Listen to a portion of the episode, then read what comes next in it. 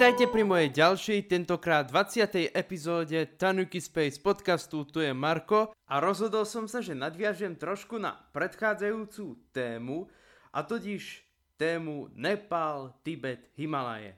V predchádzajúcej epizóde som totiž rozoberal tibetskú spievajúcu misu, avšak nespomenul som, možno že to tak malo byť, z ktorých kovov táto misa je vyrobená.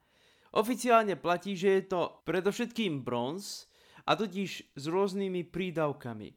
Niektorí tvrdia, že tibetské spievajúce misy sú vyrobené z 5, alebo 7, alebo 9 kovov, v závislosti na numerológii, planétach, symboloch a tak ďalej. Ale tieto témy zvyknú rôznych ľudí rozhádať, takže možno, že je dobré, že som toto nenahral. Napriek tomu sa téme Nepál, Tibet, nástroje a podobne budem venovať aj v tomto podcaste. Rozhodol som sa, že vám opäť predstavím nejaký hudobný nástroj, a totiž indickú píšťalu alebo nepálskú píšťalu. Ale čo to je? Viete, ani ja som to nevedel, poviem pravdu, pretože existuje niekoľko druhov flaut alebo píšťal, napríklad Bansuri, Algoza, Venu, myslím v indickom subkontinente, teda v Indii ako takej. Ale všimol som si tam jednu zvláštnu vec. Buď to boli koncovofúkacie alebo stranovofúkacie priečné flauty. Žiadne flauty so zobcom, čiže zobcové flauty. Pričom tá nepálska flauta alebo indická flauta, ktorú bežne je možné kúpiť aj v rôznych obchodoch so suvenírmi, má na konci zobec. Teda to, čo má napríklad okarina, koncovka, fujara alebo zobcová flauta. Čiže fúkate pomocou tzv.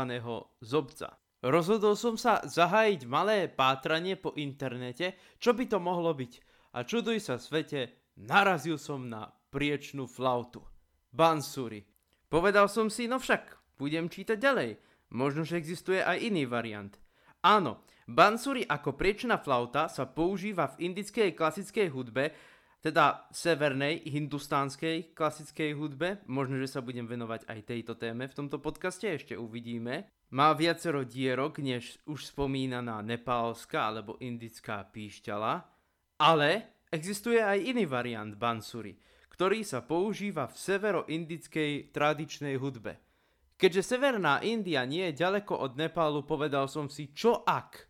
A začal som skúmať aj rôzne stránky, kde sa predávali nepálske hudobné nástroje, a tam som ju objavil. Samozrejme aj iné hudobné nástroje tam boli. Ja som mimochodom nepálskú flautu kúpil z hudobnín a mám aj tu iný hudobný nástroj z Nepálu, ktorý vám taktiež onedlho predstavím. A možno, že nadviažem aj na inú tému v tomto podcaste, ešte uvidíme. Čiže možno, že ďalšia epizóda sa bude venovať úplne inej téme, na ktorú vás pripravím, ale pekne po poriadku.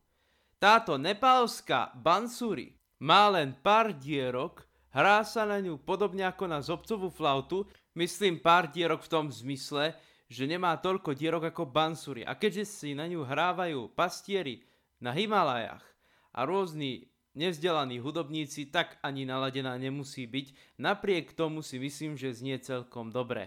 A tu je jej zvuk. Tento typ flauty je vyrábaný z bambusu a ako je počuť, vôbec to nie je naladená, zasa je bambus, pracuje. Tak som si to potom pri tejto nahrávke rozmyslel a poď ho na tradičné nepálske motívy. Teda, ak sa mi to podarí.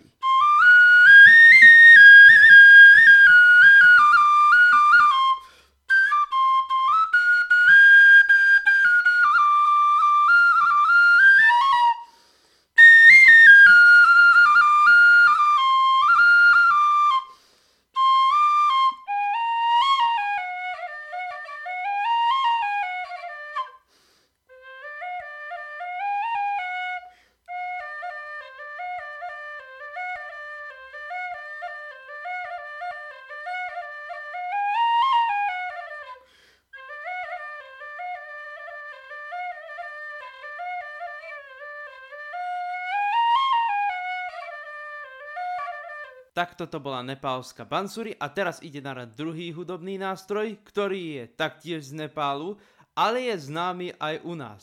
Vypočujte si jeho zvuk a určite budete vedieť, čo to je za hudobný nástroj.